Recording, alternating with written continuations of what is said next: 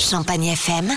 C'est la carte postale. Montons en selle et direction la voie verte Transardenne pour effectuer une balade en pleine nature dans la vallée de la Meuse, entre Givet et Charleville-Mézières, ou pour les plus courageux d'entre nous jusqu'au sud de Sedan, soit un périple de 140 km. Les précisions de Mégane Dardenne, la chargée de promotion de l'Office de tourisme Val d'Ardenne. Il y a un certain nombre de kilomètres à faire. Au niveau de chaud, euh, enfin les travaux se sont achevés là, euh, tout dernièrement.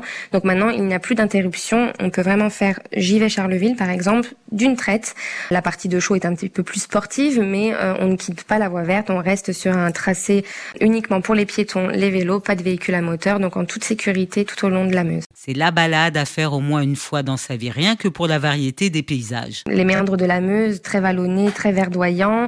On passe aussi par euh, par des villes un peu plus industrielles, mais toujours aussi jolies. Il y a vraiment un décor différent et euh, très peu de dénivelé. C'est ça qui est vraiment bien, c'est que même les plus petits ou ceux qui ont un peu plus de difficultés peuvent y aller sans problème. Des locations de vélos sont proposées dans toutes les communes traversées. D'autres moyens de locomotion verts sont aussi proposés. En gyropode également, donc ce sont des petits véhicules écologiques, hein, donc euh, qui permettent de faire la voie verte de manière un peu plus insolite. Du vélo couché aussi, donc c'est aussi une autre manière de découvrir la voie verte. Et je demande à notre guide Mégane de nous dévoiler son coup de cœur sur cette voie verte. Sur le territoire de la commune Ardennes-Rive-de-Meuse, je dirais la partie, le tronçon Vire-Ebe, c'est très joli, très verdoyant, très paisible.